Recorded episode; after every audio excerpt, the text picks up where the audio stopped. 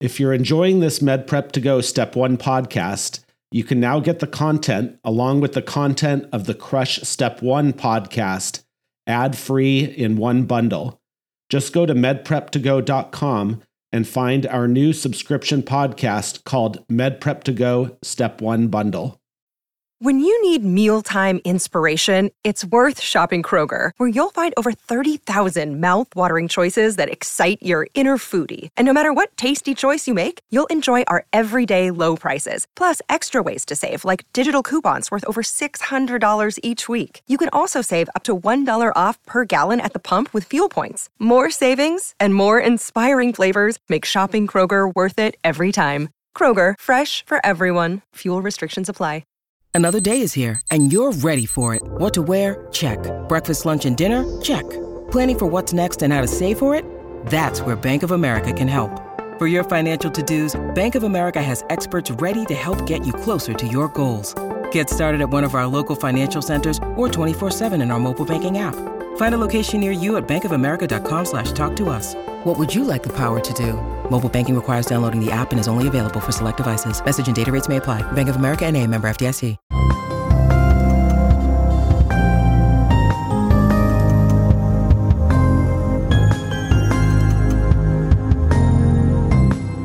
Hi, everyone. This is Dr. Ted O'Connell with the Med Prep to Go podcast. Today, we'll be reviewing three pathology questions. Just a reminder that you can find all of these questions as well as many more at medprep2go.com.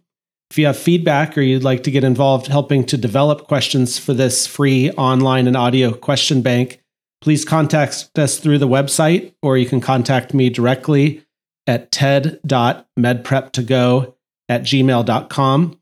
If you like what we're doing, please give us a review and tell your friends, as these will both help us a lot in the development of this project.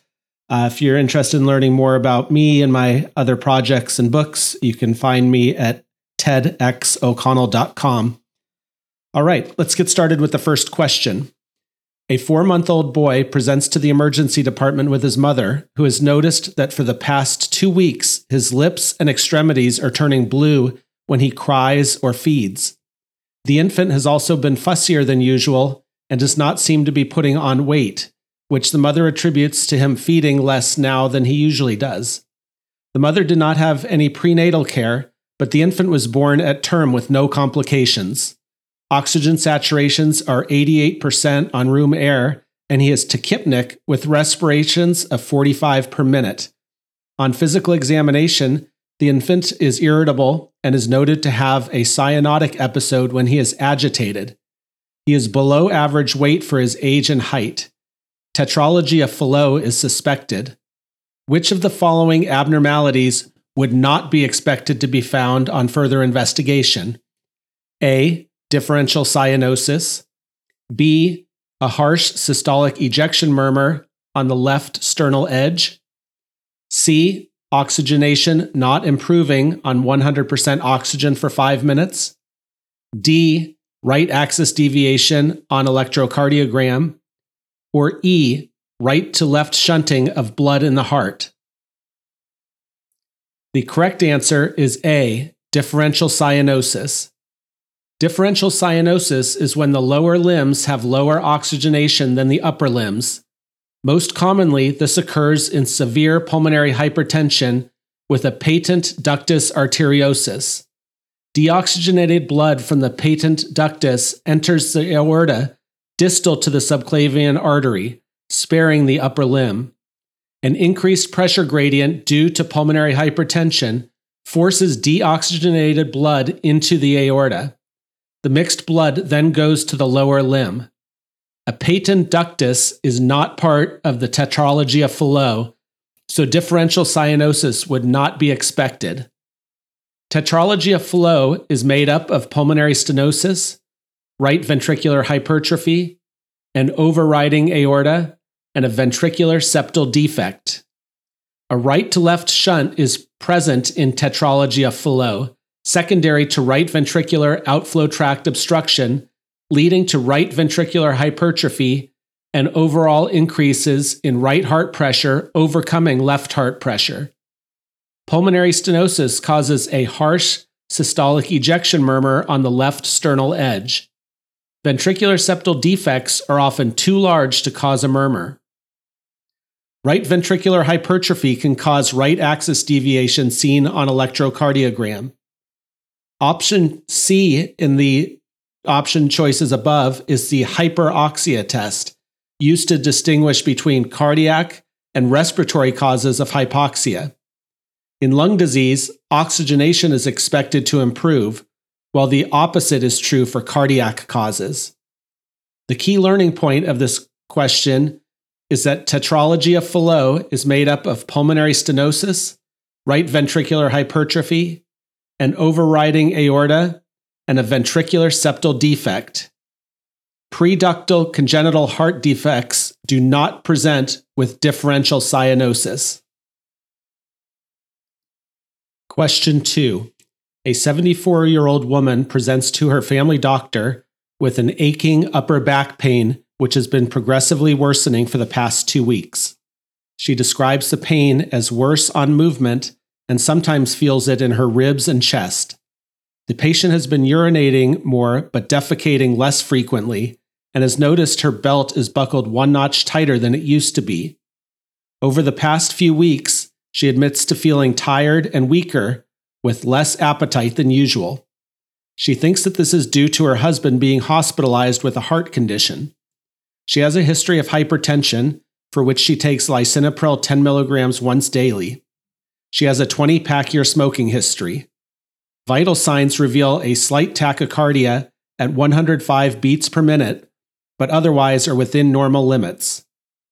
Laboratory results show the following urinalysis is positive for Bence Jones proteins, hemoglobin is 9.9 grams per deciliter, the erythrocyte count is 2.9 times 10 to the 12th per liter.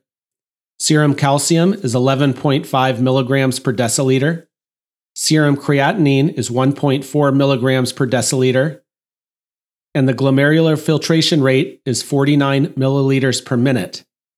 Considering the most likely diagnosis, which of the following complications is unlikely to occur, occur from the underlying disease process? A. AL amyloidosis. B cast nephropathy, C, polycythemia, D, radiculopathy, or E, recurrent infection? The correct answer is C, polycythemia. Based on a typical presentation of hypercalcemia, renal dysfunction, anemia, and bone pain, the most likely diagnosis is multiple myeloma. Multiple myeloma is a malignant proliferation of plasma cells in the bone marrow. Plasma cell proliferation in bone marrow leads to outcompeting for space of all other hematopoietic stem cells in the parenchyma. This results in reduced erythropoiesis and platelet production. Therefore, you would expect anemia and low platelet counts in multiple myeloma rather than an overproduction despite some other cancers being associated with polycythemia. In 15 to 20% of cases, malignant plasma cells do not produce a complete immunoglobulin, resulting in an overproduction of light chains, or Bence Jones proteins, small enough to pass through the kidneys and be detected in urine. Light chains also accumulate in complexes with TAM horsefall proteins called casts, leading to a cast nephropathy, the most common cause of renal disease in multiple myeloma. Light chains can also directly be nephrotoxic. Type AL amyloidosis results in misfolded light chains being deposited in nerves, tissues, and organs throughout the body, eventually affecting organ function and resulting in symptoms. Osteolytic tumor lesions cause thinning and weakening of the bone leading to pathologic fractures, most commonly in the vertebrae. This can lead to radiculopathy if a nerve root is pinched. Note that serum alkaline phosphatase is not typically increased in multiple myeloma. Serum alkaline phosphatase is released by osteoblasts, and in multiple myeloma, there is osteolysis through an isolated increase in osteoclastic activity. Multiple myeloma causes immunosuppression through overproduction of faulty immunoglobulins and suppression of normal immunoglobulin production. Multiple myeloma also produces other cells, such as natural killer cells and macrophages. Additionally, treatment regimens can also increase immunosuppression. Both can lead to recurrent infections. The key learning point of this question is that overproduction of immunoglobulins and light chains in multiple myeloma has systemic effects correlated to the physical impact of protein overproduction or the physiological consequences of plasma cell proliferation and resulting deficiencies. And the third and final question for this episode.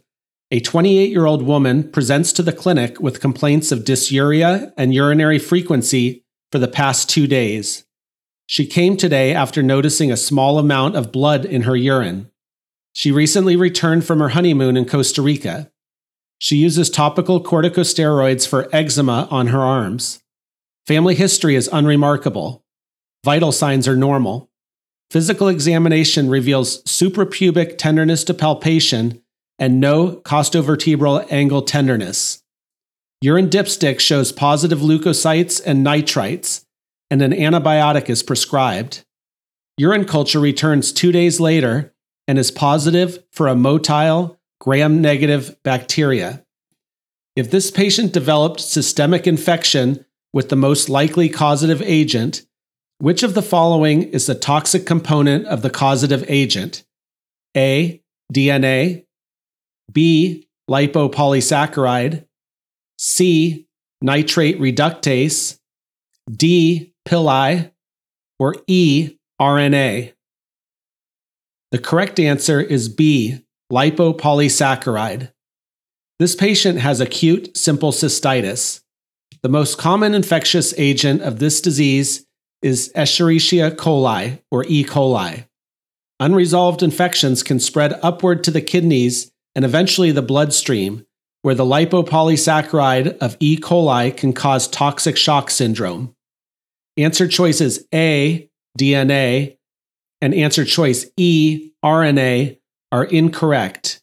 E. coli does not use DNA or RNA to cause infection. Answer choice C, nitrate reductase, is incorrect because this enzyme is responsible for changing nitrates to nitrites and is a diagnostic tool to check for infection rather than a mechanism utilized by E. coli to cause infection.